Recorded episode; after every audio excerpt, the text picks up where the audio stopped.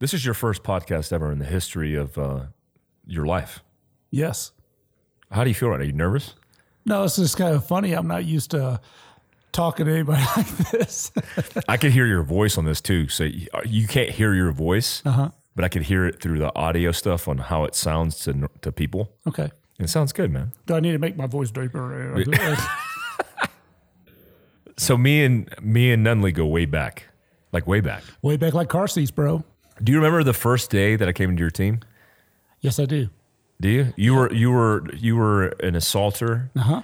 in B 23 and and the CIF, and this Yep. is like f- six, early six. Early, early six. Yeah, beginning You just six. got home from Afghanistan. Yeah, just turn. And you get basically like, hey, I'm going uh, basically next door. And I remember you showed up, clean cut, baby faced. I think he was like 26 or something like yeah, that. yeah, I was. And uh, and I, I liked you from the first time I talked to you because you had, you know, you were cutting up and stuff like that. I was like, this guy's going, he's going to fit in just good. Yeah, it was a good experience. I, a lot of guys are scared when they come to the the CIF company, but uh, Medford was my company sergeant major in Charlie Company. He took over Bico, and he brought, I think, he just brought me. There was, oh no, he brought uh, Edgerly, Yes. a couple guys Yep. from Ch- Seco, and um, I always looked at you guys and went, "Oh, that's all the cool guys are over there."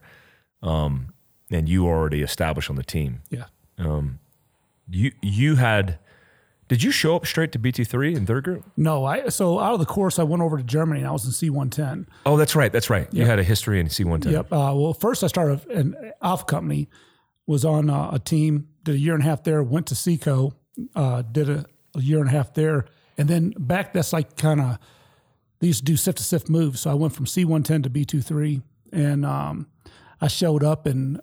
I liked it from the moment I showed up because it was it was you know all the team doors were open, everybody was intermingling, um, just you know shooting the stuff and kind of cutting up and stuff like that, and and I was like, man, this is this is gonna be all right. It was a good working environment. I It thought. really was, yeah.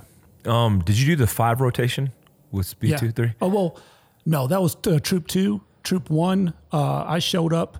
We did um, Oh, that's rotation right. 04. Yeah. Yeah. yeah Jordan. Yep, and because we were training those cats. Yeah. and um, and I started off uh, working, then went and helped train guys. Came back uh, just long enough basically to go home, and then uh, they kind of changed stuff around, so we didn't go back to 06. That's right. Yeah. And then um, that's when we did split troop stuff. Yeah, yeah. Um, you were, I mean, you started your uh, career in the military in the Marines, right? Yeah. What, how many years did you do in the Marines? I did four years. So I graduated high school, um, uh, went in the Corps, uh, went through training, everything like that. Got stationed 18 year old kid, right? 17. 17 year Yeah, my mom had a sign sign up for me. She wasn't too tickled about that, obviously. uh, got stationed in Lejeune. I was in second uh, Combat Engineer Battalion, or they call it second CEB. Did my time there. Uh, towards the end of my tour, went to uh, deployed to Desert Shield, Desert Storm. Came back home, and uh, you know I was kind of at that point, like, am I staying in? Am I getting out? Well, I decided I was going to go ahead and just get out. So I got back. Uh, I got out of the military, went back home to Southwest Detroit you know, was there for about a year and a half and just, I always just missed it, you know? And uh, it was kind of funny because I remember my uh, platoon sergeant in the Corps, he told me, he's like, if you ever come back in the military, go in the Army. I was like, really? You know, it's funny you hear a career Marine say something like that. And he was just, you know, he just said, hey, there's, it's a larger branch, a lot of opportunities. More job yeah, opportunities. you know, take advantage of it. So I was like, okay. So I was, I was civilian about a year and a half and uh, came back in. So you're like 22, 23. Yeah, I think I was because I remember when I went to Ranger School, I was 23. But it was funny because I didn't know no better. So I'm just talking to some of the young lieutenants and stuff like that in the company and everything. And I was like, "Yeah, I like to go to Ranger School." They're like, "Well, how old are you?" "I'm 23." And I remember this one guy's like, "Ooh, that's almost too old." I was like, "Really?" And he goes, "Yeah, that's almost too old." And, Really? yeah. You know, I remember we had uh, guys go through that was, you know, I remember we had a first sergeant from uh, 25th ID that Yep. went through with us, and I was like. You know, obviously, a lot of people just, you know, I think maybe it was just harder on some people's bodies or whatever. I don't Yeah. know. This is in the infantry. Yeah. Yeah. And um, So you signed, you went from the infantry in the Marines. Well, I was uh, in the combat engineer unit. Yeah, combat engineers. Yep. And then you went, you got out, and then you went back in as an infantry guy. Well, I started off actually as a, uh, as a truck driver, as an 88 Mike. Oh, in in the Army. in the army. Yep. And, And you went to Ranger school as a truck driver? Yeah, Shut up. I swear. And then what happens once I graduated Ranger School, I'd already been to airborne school and stuff like that. Yeah. And once I graduated, I just just changed my MOS 11B. Yeah, because I just found this out from Tom uh, from Eagles and Angels. He's a former um, unit guy, but he was a, a Ranger.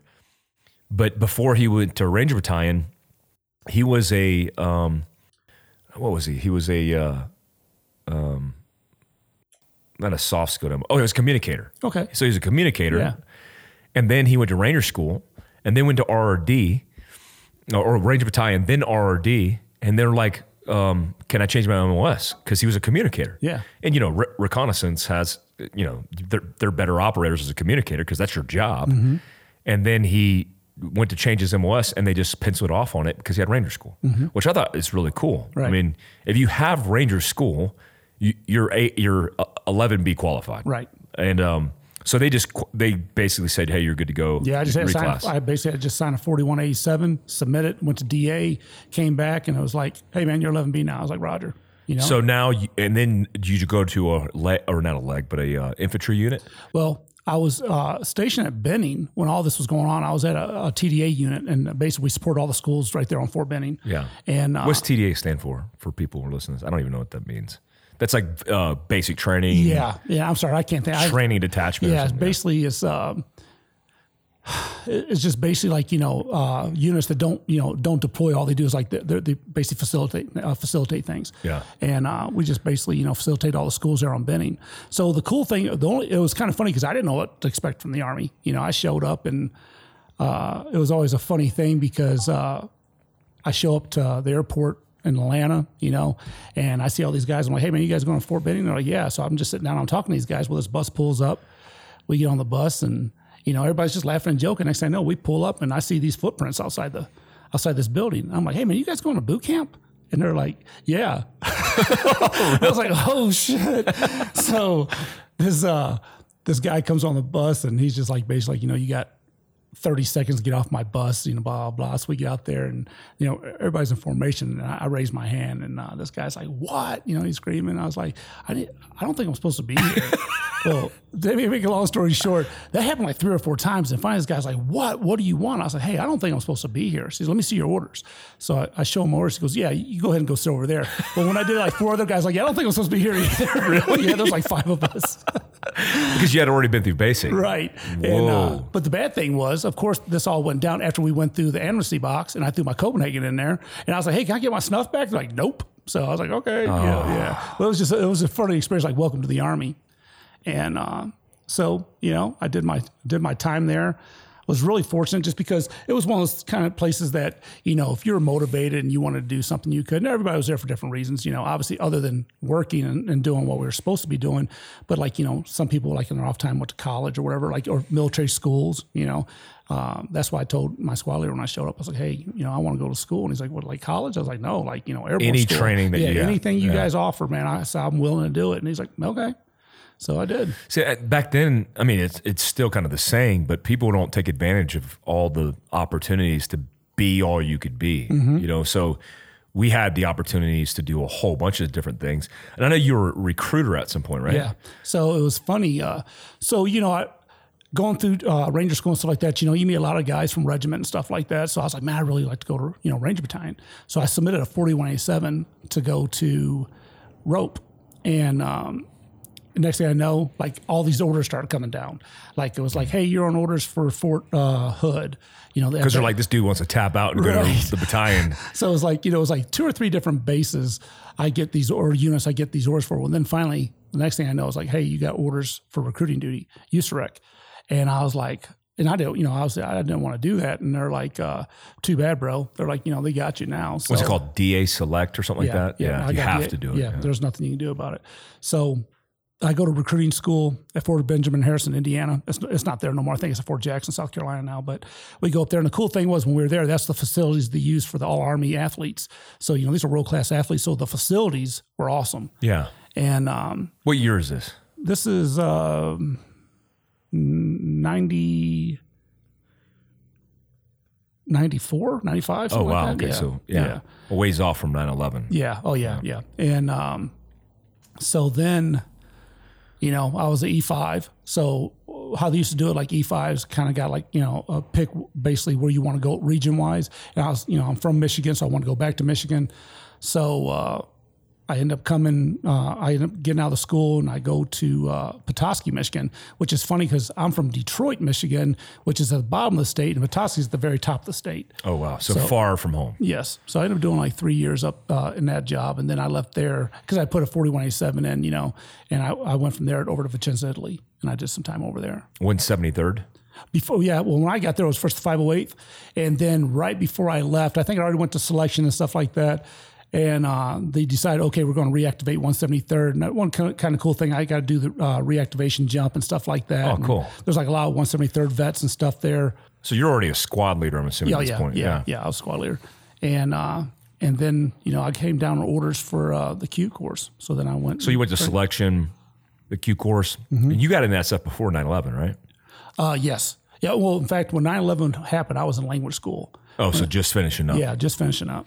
And you got the tenth group. Yep. um, Did my time over there. Now, how'd you like your time in tenth group? I liked it. I enjoyed it. Uh, You know, uh, obviously, you know, being in First Battalion, it's a beautiful location, you know, and plus also a r- lot of really good guys, man. You know, I was just amazed by how, you know, because you're new to that environment, and then uh, you get there and there's like all these dudes like wealth of knowledge, you know, Yeah. like speak all the, you know, because it was funny because like when I went through, you know, I went to to school, uh, language school for Russian, spent six months in that, and uh, I got out. I felt like I didn't really know too much of it at all. And then I'm meeting these guys that like you know they went back in the day, and you know you had like you know Polish speakers, you had uh, Russian speakers, obviously German. German, you know, and just really impressed by really smart, knowledgeable guys. That's really cool. And you got to do a lot of the 10th group's mission before the war kicked off. So you got to do a lot of the uh, cross military training opportunities and what do they call it? JCETs. Mm-hmm. Yes. What is it? What is that? Joint. I haven't thought about these terms in a long time. Yeah. It's Um, like, I don't know. Joint. What's this? Uh, joint. co- Oh shit! Um, I don't know. I don't remember. Yeah. Joint combined exercise Training, training or something like that. something like that. I'm Yeah. sorry. It, it's training mission. Yeah. Foreign internal defense stuff. Right. Then the the war kicks off. Yeah. 9/11 kicks off, and you know you're in you're in uh, school already, so we're cycling to war, and but C110 wasn't doing a lot of rotations. I don't think at that time. Yeah, Not at that point, no. So it was. It they was- eventually did. Yes, Yeah. it, it was. Uh, it was weird because uh, so I, uh, you know, I, I ended up getting orders for Bragg. I PCS, and I get there, and you know, these guys, they they've been they've already got a couple trips underneath their belts. So I show up, uh, like maybe a month, month and a half later, maybe we deploy, and I remember, you know, we're over downrange, and uh, we go someplace. Uh, to do something and like you know our troops there and look and here's my old troop from uh, my my old unit there. And The only thing the difference what for me was I just had a different baseball hat on. Yeah. I was like, holy crap, man! You know, it was cool just seeing all the fellas and stuff like that. But uh, you know, I was just really blessed, man. I got put on a really good, strong group of uh, dudes, team wise, and uh, you know, lasting friendships that I still have to this day. You know, Yeah, we uh, during that period of time, which we continued. Uh, I mean, after the time that uh, you got to BCO, and then we were rotating to war. That's all we did. yeah, like I, it, I was talking to Kevin Owens about it. That time period, even talking to unit guys about that same task force period, all you did was war. Your whole life was built around this template of going to war, coming back, not any downtime. no, The army is horrible at downtime. yeah, I think we'd come back and um, we'd say, hey, we're taking leave or something, but it never happened that way. Right. Because the next week, guys would trickle into the team room. We started getting spun up for stuff, going to training schools. Mm-hmm. And then the next thing you know, we're doing our FMPs, our full mission profiles, and then going back down range. Mm-hmm. Um, and that cycle never stopped for years and years No. and years and years. I know. I remember, um, I think I was, this was 08 in, uh, no, no, not 08, 09. I was in Balad with a unit and you were in uh, uh, uh, Area 4. Yes. And that's when that, that church Yep. was at Al Qaeda. I'm assuming they did a suicide attack Yep. and they killed a whole bunch of people in the church. Yep. And we used to frequent that neighborhood and that, Yeah, that yeah. area, Yep.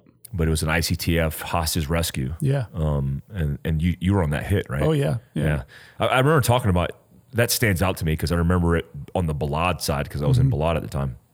But I had flown down to Baghdad to do some stuff with that, and um, it was like a crazy, pretty crazy incident, right? Yeah, it was just it was weird, be- just because you know, like you had like all these, you know, you had like when you train a lot of these guys, you know, like you know, like hey, here's how it's going to break down. You know, you know, these guys are the ones going to be hitting the target. These guys are cordon. These guys are outer cordon. Had all these things, and we talked about it, and always briefed really well. And then when that stuff like that goes down. It was like it was just you know everybody wanted to be involved. There was press everywhere and stuff like that. It was, Chaos. Yeah, it was just total chaos. And then uh, you know, but I tell you what, man, the guys did really good. I mean, you know, you could tell tell those guys were trained really well, and uh, and then plus, you know, like our, our guys were right there with them and stuff like that. So it was, you know, it, it was a shame that something like that would happen, and how it, especially to innocent people and stuff like that. But uh, if you think about it from like the the tactical point, the other than what was going on outside the church, everything inside the church went as as it should have. Yeah, yeah. I remember the the the, amount of innocent people killed was just horrific. Yeah. and then the actions of the bad guys, per their SOP, was horrible.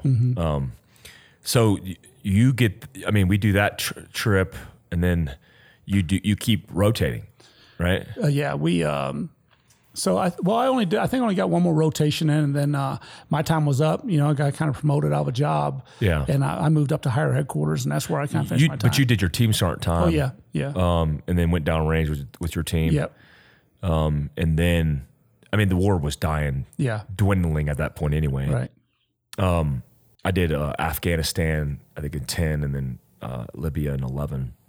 But as that stuff came unwind, started unwinding, you went to USASOC HQ, uh, U.S. Army Special Operations Command headquarters.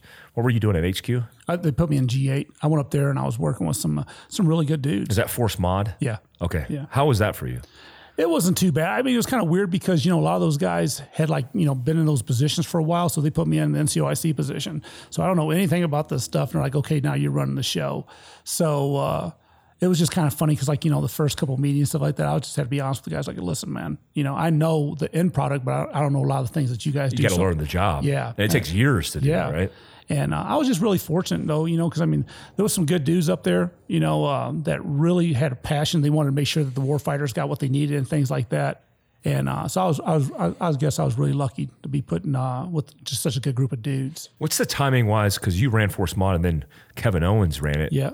Did he rip out with you? No, I'm trying to think uh, who took over from. I don't remember now. Was it Van Zant? It could have been Chris. Yeah. I can't remember because uh, you know Chris was he was all over it. He was he was Yeah, just a solid CJ was yeah, there. Yeah, he's a good dude. Okay. Yeah.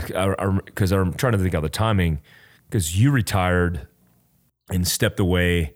And then me and you started doing contracting together. Yeah. And then I think, he, yeah, this must have been because I think he took over at 14 or something like that. He did Mm-hmm. his last four years. Hell, he just retired. Kevin Owens did. Um, but um, what made you, how many years did you do total with the Marine Corps? Uh, four, and then I was just uh, shy.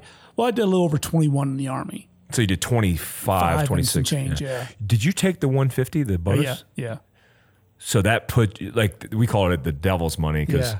you had to take it at 19, yes, and that guaranteed you five more years beyond 20. right. Well, how come you never made sergeant major? Well, my biggest thing was it, it was kind of funny because you know I always, I used to have buddies that went started uh, went to school and everything like that, and it was like you know they had that one year that they were at the company, and then after that they was in staff jobs. So after I did my team sergeant time, I was like, you know, I'm just doing my time and I'm getting out. Yeah, yeah. Because if you made sergeant major, that would extend you Right, beyond right. the And it, and it was like some, uh, you know, they had some different obligations. Like they wanted you to like to go down range for a year. Yeah. Yeah. And uh, and I was gone so much stuff like that. And I had two real small young kids, and my wife was you know at home holding down the fort and stuff like that and everything. And I was just like, you know, no, I think I'll just go ahead and just do my time. So I just did my time, and I never even competed. You know, I mean, I think I did submit everything once, like when I was in the secondary, and that was the only time I ever did. Yeah, I know a lot of guys in your situation that didn't want to do that. Hell, I don't know how Neil Neil Hudspeth stayed a uh, an E seven and operated his own career. I know. he did finish off his, his time in SWIC, but he was able to do SWIC things that he liked. Right. I think at CIFSIC or whatever. But um, a lot of guys fall in that boat because I mean, making sergeant major. Even as I made it, I thought it was just the, the it was like a death sentence.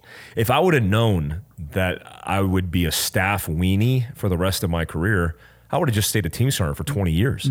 I mean, if I was still a team sergeant, I don't think I actually thought about this after I got out of the guard component of SF.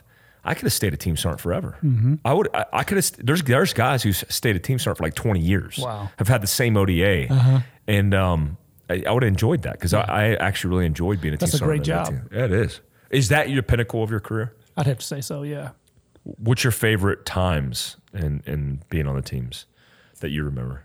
I'd have to, you know, I tell you, man. I mean, a lot of it would definitely be when we were in the company together. You know, I mean, 07 trip was really oh good. yeah, 07 was a good trip. Um, you know, 06 was a good trip, and uh, before that too, and 04 and stuff. Um, but I have definitely say that was my, you know, that's when you know it was. You're just like, wow, this is exactly what I came here to do. You know, just because around good dudes, you know, that love their country and you know, and uh, are passionate about the mission and things like that. And um, it was just awesome. That was just such, and you know, I, I remember one time I heard somebody make the comment. They were trying to explain what the company was like, and uh, he was telling them, he's like, you know, sir, you know, you remember how when you was on ODA, how tight that ODA was, and uh, the guy was like, yeah, I remember that. He goes, well, this is like a company that's like that, you know. He said because these dudes are really tight, and that was true. I mean, because like you know when we deployed, man, it was you know three teams together and Stacked on top of each yeah, other. and uh, and it, everybody got along so well, and everybody knew that you know we were there to do something that you know we had to pitch into each other and, and help out and things like that. And uh, that was just some good times. You know, We had a good rapport. Yeah. and that was you know some good times. 08. Did you you did the 08 trip too, right? Uh-huh. What did you do on the 08? Oh, you were on the uh you were up north in Mosul. Yes. Yeah, that's right. That's when uh were you on that hit that what's his name got fragged in the butt? Oh yeah, yeah. Um what's that dude's name? Brad Collins, Collins. Yeah. No, no, no.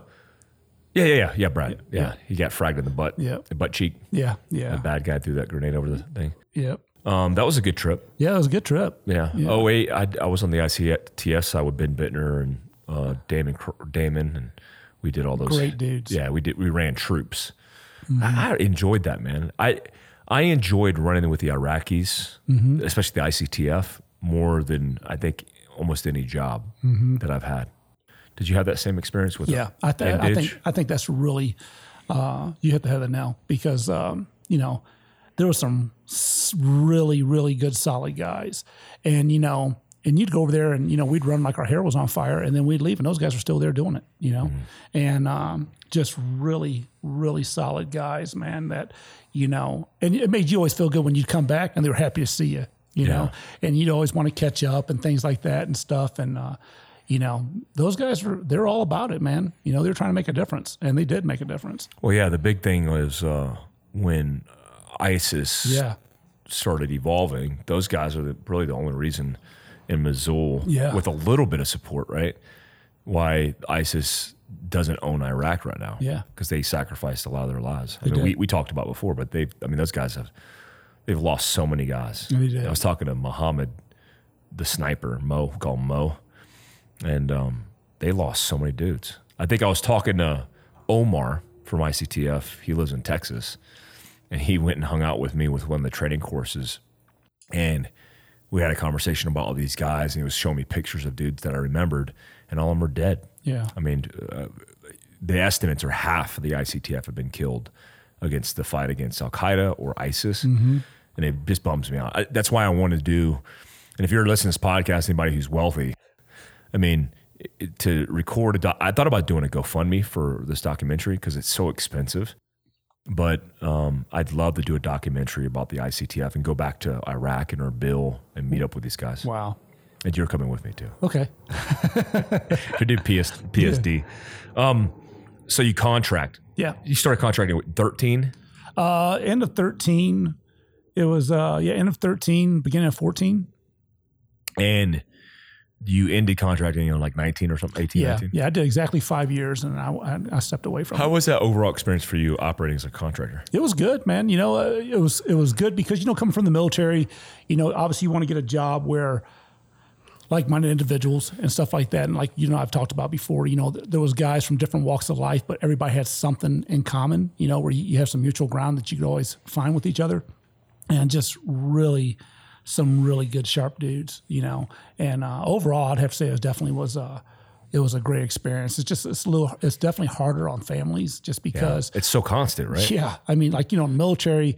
Okay, you're going to deploy from this time to this time, and then you know you're going to be home. I mean, yeah, you're still training and stuff like that, but at least you know you're somewhat, excuse me, at home. And uh, but man, in contract, you know, you come home, you're home for like a month or whatever, then you're right back. You Yeah. know, and yeah. It definitely puts a lot of strain Paid on- well Yeah, yeah, comparatively. yeah. I mean, it just puts a lot of strain on on uh, you know your spouse and your kids and stuff like that. And then then after a while, you start realizing that you got all these pictures saved on your phone, and there's like you know. While you're, you're screen capturing, while you're FaceTiming, and you, you can see your kids growing up, and there's like a little corner of you, you know, and going from goatees to beards to clean shaven to, you know, and mustaches and stuff like that. And then your kids are not so little no more. Then you're like, you know what, man, they're not going to be little forever. I need to be around. So, you know, you just kind of step away from it. You made a conscious decision to step away. Yeah. And was that hard for you? You know, it was funny because, you know, I, I really weighed it and stuff like that. And uh, I would sit and I would think about it. And because, you know, I, I, mean, I had some really good friends, you know, I mean, it was just kind of like being back on the team. I mean, I had dudes I really, truly enjoyed being around, working with, and things like that. And, uh, and I, I finally I was like, you know, I started thinking about those little pictures again, and I was like, you know what? Yeah, it's about time. So I did. I just went ahead and I, you know, I just resigned from it, and uh, and you know, at first, you know, there'd be times I'd miss, you know, certain things and stuff like that, but uh, all I gotta do if I ever start having like when I have those moments, I just think, hey, I'm sitting right here next to my little girl right now, or whatever. you Yeah, know? it's not hard to realize Right. how happy you are in your in your actual life. When when um, you made the decision to step away, did you have a hard time transitioning from that into just normal civilian life? Because you you you were like me, where I went into active duty straight into a contracting job, and that was kind of a good transitional Yeah. point. But then when you're done with contracting, um, maybe it's easier, but you still now you're a civilian. yeah. And and you have a crazy civilian story, right? Because you have a crazy civilian job right now. Yeah, it's, it's actually really kind of funny because um, so when I, I you know I decided uh, to stop, I didn't really have you know I always thought I was going to do this like transition, like I was going to try to find out like hey what do I want to do next? You know, obviously I want something I can be home a lot more, and uh, happened to be very fortunate to have these gentlemen uh, that were working on my house, and um, and uh, so and they're just really good guys. And they're like well you know we heard that you know you and your wife talking and you don't sound like you're going to be going away to work no more. I said no i'm done you know? Like well, why don't you come work for us I was like, man, I don't know anything about carpentry, you know? And they're like, man, don't worry about it. We'll teach you what We'll you need teach to know. I was like, well, okay. So for two years now, that's what I've been doing, man. I mean, it, which at first it was funny because, you know, I'm around guys that never been in the military. Uh, you know, we all talk a certain way and things like that. I'm certain I'm you know setting my my tool belt up like I would like either my gun belt or my LBE, you know, and uh, like I have my you know my my driver right here where I put my pistol na- mainly and blah blah blah. And uh, I had my tool belt up so high, and they're like, "Why you wear your tool belt so high?" Well, I don't like nothing on my legs, you know, you know, blah blah. blah.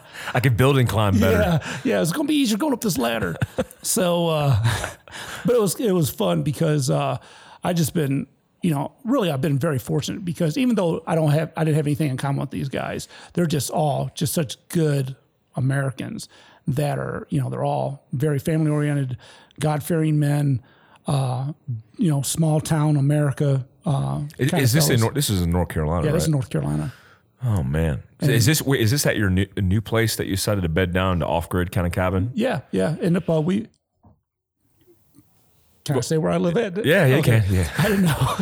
so we moved to Franklin, North Carolina, and uh, and backcountry. Oh, yeah. this is in Appalachia. oh yeah, we're right in Smoky Mountains, and uh, beautiful man. God's country, bro. You get you get land, oh yeah, I bought thirty two acres. thirty two acres. Yeah, It's Damn, that contract money, man, must oh, man, be I tell you what, Dang. it- it's it's absolutely absolutely gorgeous, and uh, and it's just funny because uh, you know.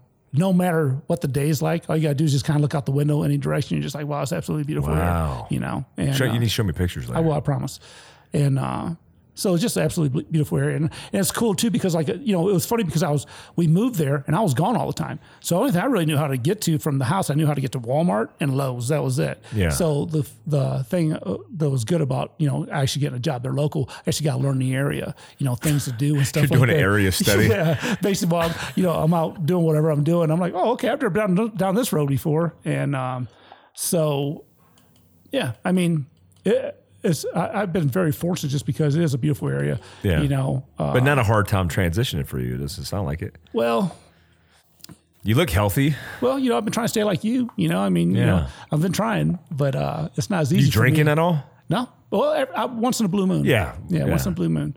But uh, you know, it, it wasn't at first because I guess I was just happy to be home. Yeah. But then over, I'd say like maybe six or about, five or six months down the road, then you know you kind of get the itch because you're just you know you, to be honest with you, you know when you come from being in the military, then you go to contracting, you kind of get almost like a gypsy, you know, uh, blood in you. You know, you're just kind of used to going all the time. Yeah, it's hard to be still. You don't want to be. And yeah. it, it was weird because, you know, I was always so used to packing, you know, and, and going and things like that, that I didn't have to worry about no more. So I guess it took a little bit longer. Then it kind of hit me a little bit. But then if I start feeling that way, I just try to be like, hey, you know what?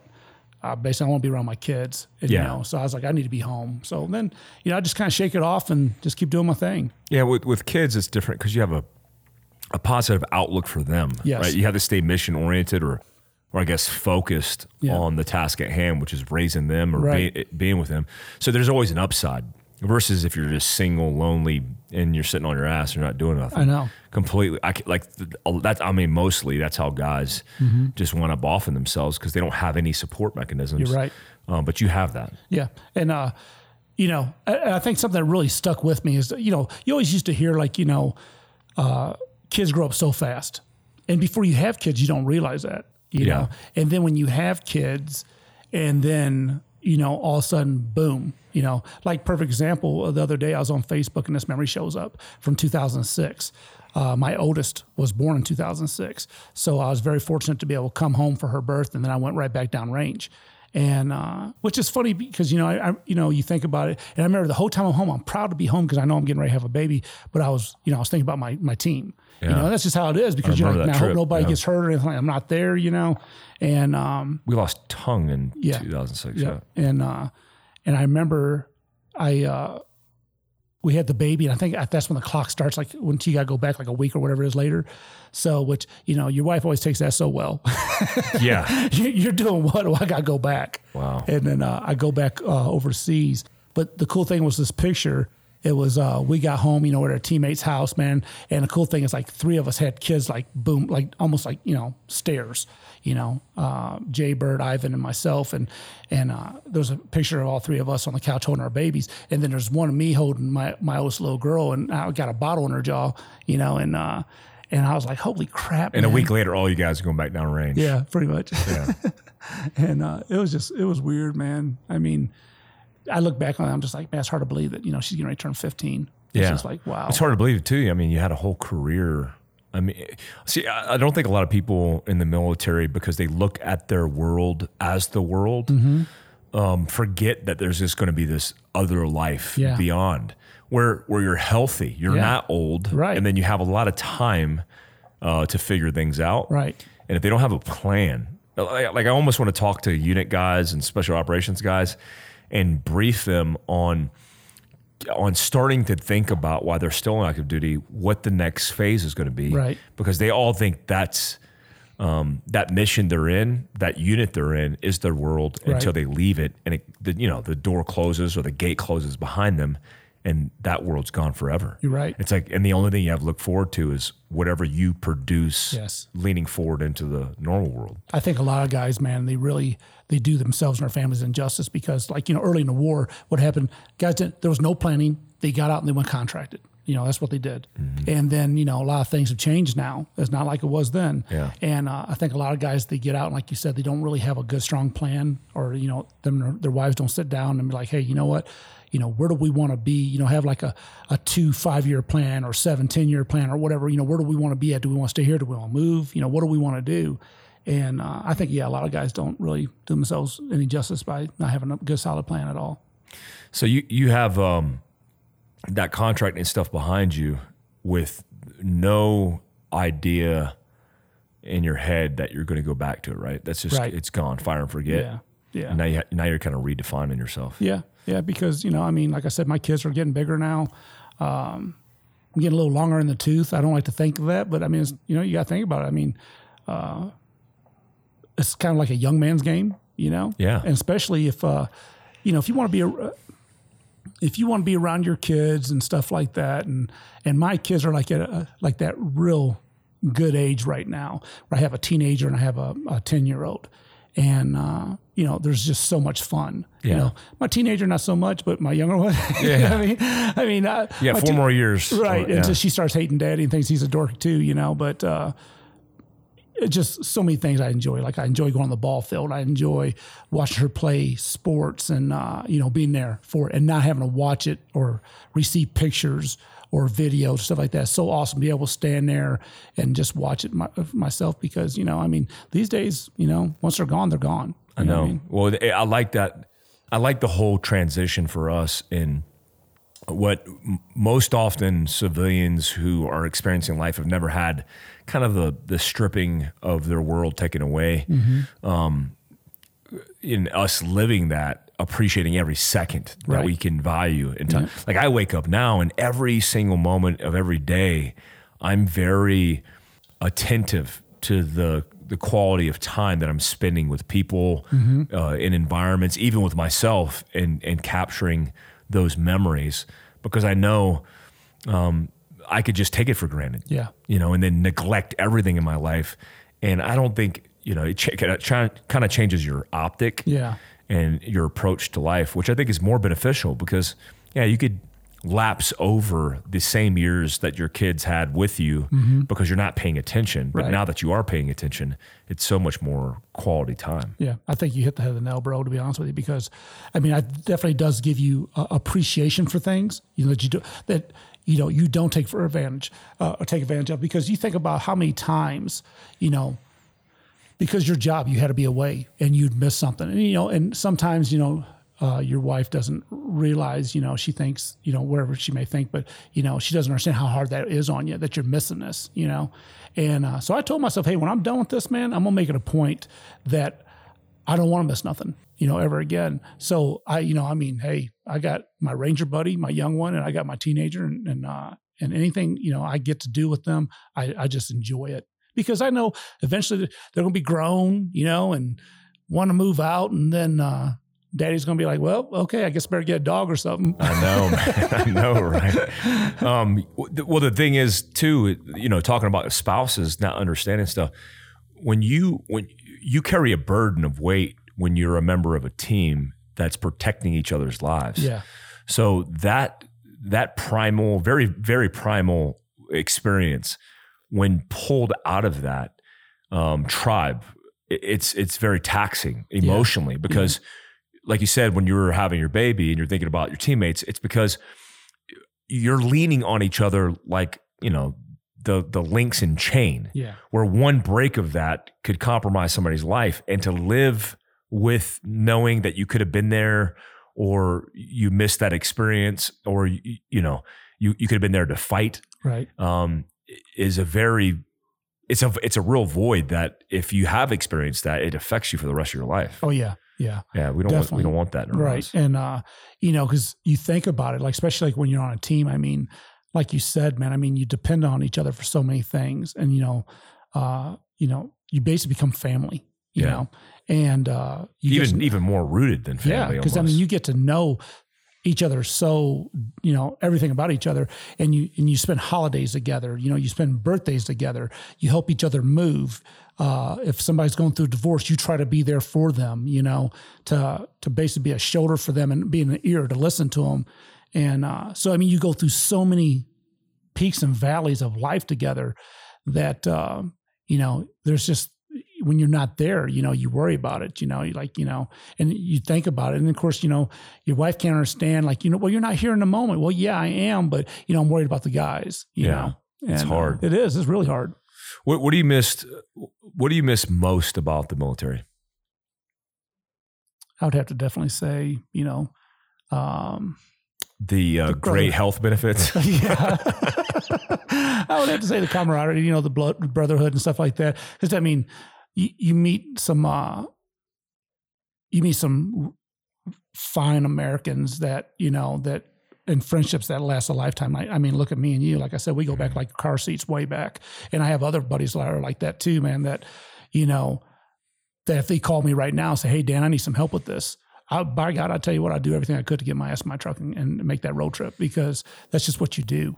Yeah, hundred percent, and and it's not often that guys reach out. So right. when, when they do, it's and like you, yeah, you know, it's big time. Yeah, um, I would say the same. It's com- camaraderie. Right. Do you have any regrets from your military career that you wish you would have did?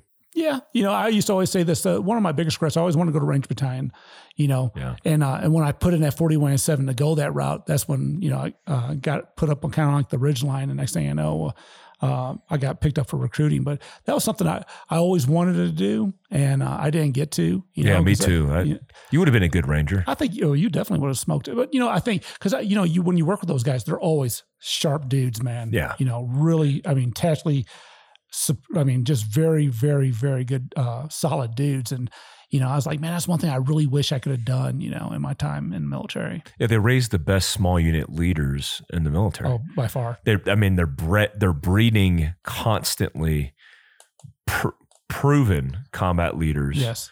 Um, and and it starts with you know the selection to get into whether it's the indoctrination program or the um, what they're calling um, RASP now, Ranger mm-hmm. Assessment um, but also having them go to Ranger School, which is creating a good baseline, and mm-hmm. then having them prove their leadership in combat, mm-hmm. can't beat it. No, we no. can't beat it.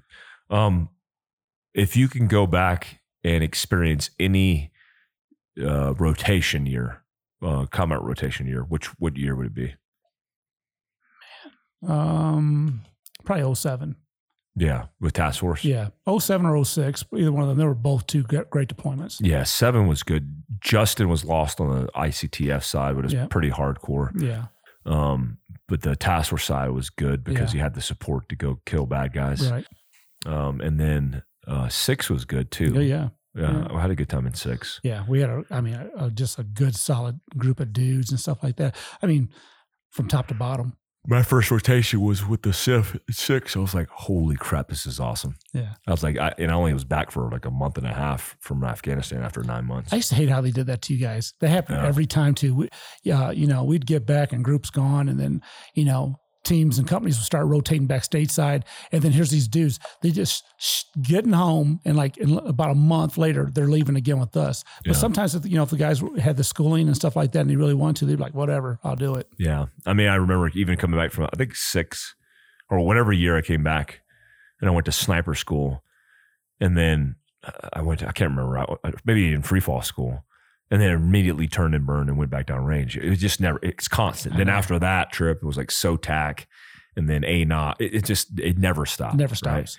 Um, you know what B23 was bad at is awards. Yeah. We had talked about that before, but it's horrible with awards. I remember me and Eli and from the 06 trip were the only ones to get turned down for bronze stars because they had already reached their cap. Yeah. And then I found out a whole bunch of support guys, which nothing against support Right. guys because there's some of them that were really good. Right. Um, but even guys who never left the wire got bronze stars, and then me and Eli because uh, I don't we were last on the list. I'm the new guy. They're like, oh, you guys are getting Arcoms. I've gotten Arcoms for PT for physical training, and you're going to give me Arcom. I remember that because I remember we all we you know all the dudes on the team were like just like you got to be kidding me. I mean, you guys are going out, out almost every night, you know, and uh and for something like that, I kind I mean, I thought that was a slap in the face. It Yeah. was. It was bad. And e- even the Valorous Awards, when Yeah. we were at the Navy, and I realized all those guys were getting put in. For no offense to them, because they were just they were taking care of their guys, Mhm. but they were getting put in for V devices for ops that we kicked off the gunfights. Mhm. And I'm like, why? Why is our chain of command? And I still, you know what? To this day, I didn't even realize, or now I realize, but I didn't realize back then that we could put each other in for awards. If I would have known that, I would have been like the staff sergeant, the young E6. Why is Mike putting everybody in for a Valor Award? I know. Because if you're with on, if you're on a hit with the CIF, you're going to witness some form of of, especially in a gunfight, some form of valor from somebody Right. uh, even everybody position wise Yeah. Who's in a gunfight because you're literally there offensively. hmm I thought it was always disappointing, man. I think I think you're right about that. And you know, it was I, that was something that was always broke. You know, and, and then you'd hear some of the reasoning behind it, and you're like, "Come on, man!" You know, yeah. because uh, you know we used to always talk about, like, especially like the guys who are like you know E sixes or E sevens. Hey, man, these guys are competing against other people. You know, also, I mean, you hate to break it down to that, but at some point you have to think about that. Yeah. You know, because that's dudes' livelihoods. And uh, I think yeah, we definitely were broke when it came to awards and things like that. Our Because sergeant major in 07, the the big guy, yeah, when they on the ICTS side, they all put themselves in for Valor Valorous Awards for a for a hit.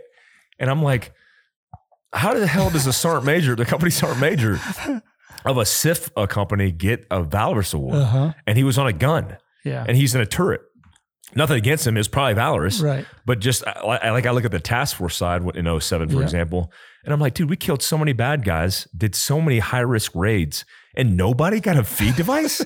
Not one person. not one person. I saw the whole because I, I recently just was pulling up old hard drives Uh-huh. with awards, and I'm like, how, there. I think there's like 10 V devices on one side with Purple Hearts from hits and raids, Uh-huh.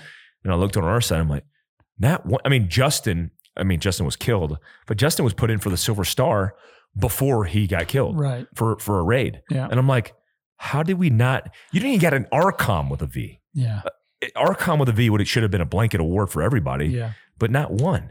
So crazy, man. It is. It's crazy. I hate that shit. it bothers me because I see the Navy services and the guys who get out and they're like, yeah, I got like 10 V devices. Like, what? Um, so what does the future look like for you uh, moving forward? You know, man, uh, just try to stay ahead of father time. Uh, make sure my kids grow up to be good, productive uh, citizens, and uh, and hopefully, you know, stay around a little bit longer. What do you mean? Uh, so you're going to be here forever. Well, I'm hoping. You- You're you're timeless right now. You're you, you've never aged Oh since my I've seen God. you. Oh. You look the same, Well, thanks, bro. but like the uh, the the peak of fitness that I've noticed noticed you've been at. well, thanks. I mean, you've always been a stud. Well, I tell you, uh, I like I said, I showed you that one picture. It was funny. You know, uh, we were doing some really crazy PT back in the day where people used to laugh at us. They couldn't believe it because it was hot as ass outside. Yeah. And we're out there and we're just getting it, you know, sweat and tears and blood going every direction. Yeah. and uh, and uh, you don't look any different. That's why I was just crazy. I mean, you're you know, obviously you got those flowing locks, but I'm not used to that. And then all that hair on your chin. But I mean, you look the exact same, bro. You don't age at all either. I remember in Bico we used to do remember those 300 workouts. I still have the. There's a video. Remember that? I videoed you, I know. um, and you're like on the on your back, and then the sweat stain when you got up was insane. It was pretty crazy. All right, I'm getting to Warno that we got something else to go to go Okay. do. Dan, I appreciate you being on the podcast, man. Thank you very much, bro. It was only 47 minutes. Heck yeah. You did well. Well, thank you. Podcast is- number one. I know, man. This is uh, this has been awesome. I mean, anytime I get a chance to hang out with you and just sit there and just shoot the you know the stuff, it's awesome. I yeah, appreciate we got, it. We got fifty five of these to go. Good. All right, thanks.